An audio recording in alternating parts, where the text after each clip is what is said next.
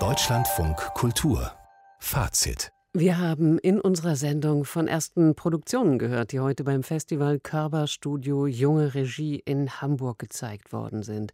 Und jetzt nehmen wir noch eine wichtige Theaterplattform in den Blick. Die Impulse für das freie Theater im deutschsprachigen Raum gibt es seit 31 Jahren. Sie sind heute in Düsseldorf eröffnet worden. Für das Programm ist Daniel Richter verantwortlich. Schönen guten Abend. Ja, guten Abend, Frau Brinkmann. Das Impulse-Festival gibt sich seit 30 Jahren unkonventionell. Es zeigt neuartige Formen von Theater und experimentelle Stücke. Und nun wollen Sie Ihre Arbeit in einem Archiv konservieren. Das klingt ja nicht gerade progressiv, Altes zu bewahren. Wie, Herr Richter, passt das zusammen? Ja, für uns war der Ausgangspunkt eigentlich im vergangenen Jahr das 30-jährige Jubiläum des Festivals. Das hat uns zu der Frage geführt, wie wir eigentlich mit dem eigenen physischen Impulse-Archiv umgehen wollen. Es gab da einen Raum in der Universität in Bochum, da war eine ganze Reihe von Kartons, Aktenordnern, VHS-Kassetten gelagert. Und wir haben uns natürlich gefragt, wie geht man damit eigentlich um? Und das hat dazu geführt, dass wir uns dafür interessiert haben, aus einer künstlerischen Perspektive uns dem Impulse-Archiv nochmal zuzuwenden. Und die Beschäftigung mit der Vergangenheit aus der Position der Gegenwart ist ja eigentlich immer auch eine Befragung der Zukunft, also der Befragung von Sammlungen oder Archive der Zukunft. Von daher ist der Gedanke auf den ersten Blick rückwärts gewandt, aber eigentlich ist die Auseinandersetzung mit Archiven immer eine Frage, die in eine noch zu gestaltende Zukunft führt. Sie hatten eben alte Videokassetten erwähnt. Was wird denn alles gesichtet an Material? Es gab durch Dr. Henning Fülle eine Erstsystematisierung, wo alles verzeichnet wurde. Und wir beginnen eigentlich gerade erst den Prozess, das Impulse-Archiv aufzuarbeiten. Und das machen wir quasi im Rahmen dieses Festivals, im Rahmen der Akademie 1. Geschichte wird gemacht. Und einerseits zeigen wir natürlich alte Fundstücke aus dem Filmarchiv, wo man alte Performances nochmal sehen kann. Und zugleich gibt es natürlich auch eine kritische Perspektive auf das Impulse-Archiv. Also es gibt ja auch eine ganze Reihe von Lücken und Löcher, die man dort findet. Und da haben wir zum Beispiel die Geschwister Tunai und Tuba Önder befragt, das sozusagen aus einer postmigrantischen Perspektive sich diesem Archiv nochmal zuzuwenden, das zu bestöbern und daraus eine künstlerische Position zu entwickeln. Und nach welchen Kriterien gehen diejenigen vor? Wonach entscheiden sie, was bleiben kann und was weg soll? Naja, vernichten wollen wir erstmal nichts. Wie gesagt, wir haben jetzt erstmal diesen Zugang durch die Künstler, also einen fast spielerischen Zugang erstmal gewählt. Und ich glaube, das ist eine Arbeit, die sich auch über die nächsten Jahre nochmal hier hinweg erstrecken wird, so dass ich das zum jetzigen Zeitpunkt ehrlicherweise noch gar nicht beantworten kann, weil wir noch in der Auswertungs- und Sichtungsphase sind. Es soll ja ein, wie es heißt, performatives Archiv werden. Wie archiviert man dann Performances?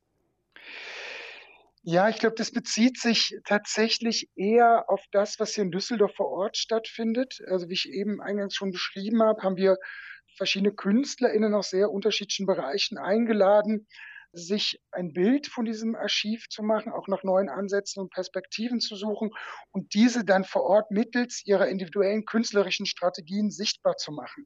Da geht es gar nicht so sehr jetzt nur um einzelne Arbeiten, zu denen man sich verhält, sondern es geht, glaube ich, um so eine grundsätzliche Perspektive auf Archive. Wie werden die systematisiert, sortiert? Was kommt in die Archive? Was fällt eigentlich weg? Was hat man im vergangenen Jahr nicht archiviert? Und vor allem natürlich auch verbunden mit der Frage, wer entscheidet, was in so ein Archiv hineingerät. Und für uns ist das eigentlich selbst auch ein Forschungsprozess. Und dadurch sind die künstlerischen Positionen der verpflichteten Künstlerin auch ganz spannend, weil die natürlich dieses Archiv von außen nochmal befragen. Und das nehmen wir natürlich wieder mit rein in unseren eigenen Verständigungsprozess, wie denn das Impulse-Archiv demnächst in der Zukunft einmal aussehen soll. Klingt natürlich für mich jetzt erstmal sehr konzeptuell und theoretisch. Ich komme da ganz ehrlich nicht ganz aus ohne ein paar konkrete Beispiele. Also es gibt doch bestimmt in den vergangenen Jahren auch Fundstücke, ja, also Aufführungen, die eben nicht an Aktualität verloren haben und deren Machart einem nicht ältlich, nicht zeitbedingt vorkommen. Wie werden Sie die retten?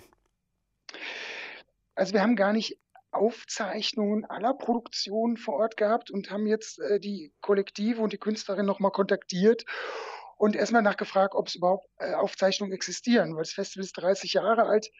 Das heißt, wir leben zwar im digitalen Zeitalter, aber die Performances existieren ja nicht in der digitalen Form. Es gibt Videokassetten, es gibt noch ganz andere Aufzeichnungsformate und die werten wir erstmal aus. Es gibt auch ganz viele beschädigte Aufzeichnungen.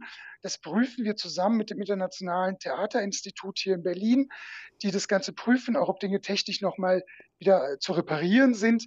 Und dann geben wir das Ganze in einen Digitalisierungsprozess. Und natürlich ist unser Wunsch, dass wir möglichst den gesamten Showcase der 30 oder jetzt mittlerweile 31 Impulse-Jahre, dass wir den natürlich dann mal archiviert haben. Aber das wird ein langer Weg sein und ganz vieles wird leider nicht mehr zeigbar sein und ist leider für die Theatergeschichte und die Welt verloren.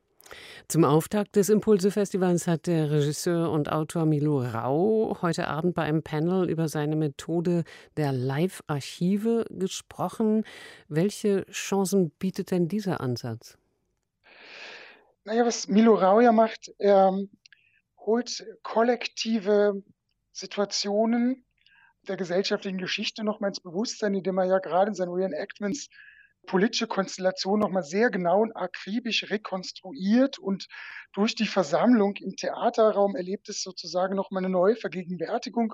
Und von dieser Vergegenwärtigung, die ja imaginär über das Medium des Theaters stattfindet, von da aus kann man dann vielleicht auch nochmal die Weichen für die Zukunft anders stellen und tatsächlich auch Dinge, die sich gesellschaftlich eingespielt haben, die fast schon normativ sind, kann man die durchbrechen und Dinge auch nochmal ändern. Und das ist so der Ansatz, den Milo Rau für viele seiner Arbeiten gewählt hat und deshalb spricht er ja auch von Live-Archiven. In Düsseldorf wird an einem performativen Archiv des Freien Theaters gearbeitet. 3 Jahrzehnte Theatergeschichte und es werden ja mehr, soll nicht verloren gehen. Daniel Richter ist für das Programm des Impulse-Festivals verantwortlich. Danke für den Einblick in die Spurensuche und die versuchte Sicherung.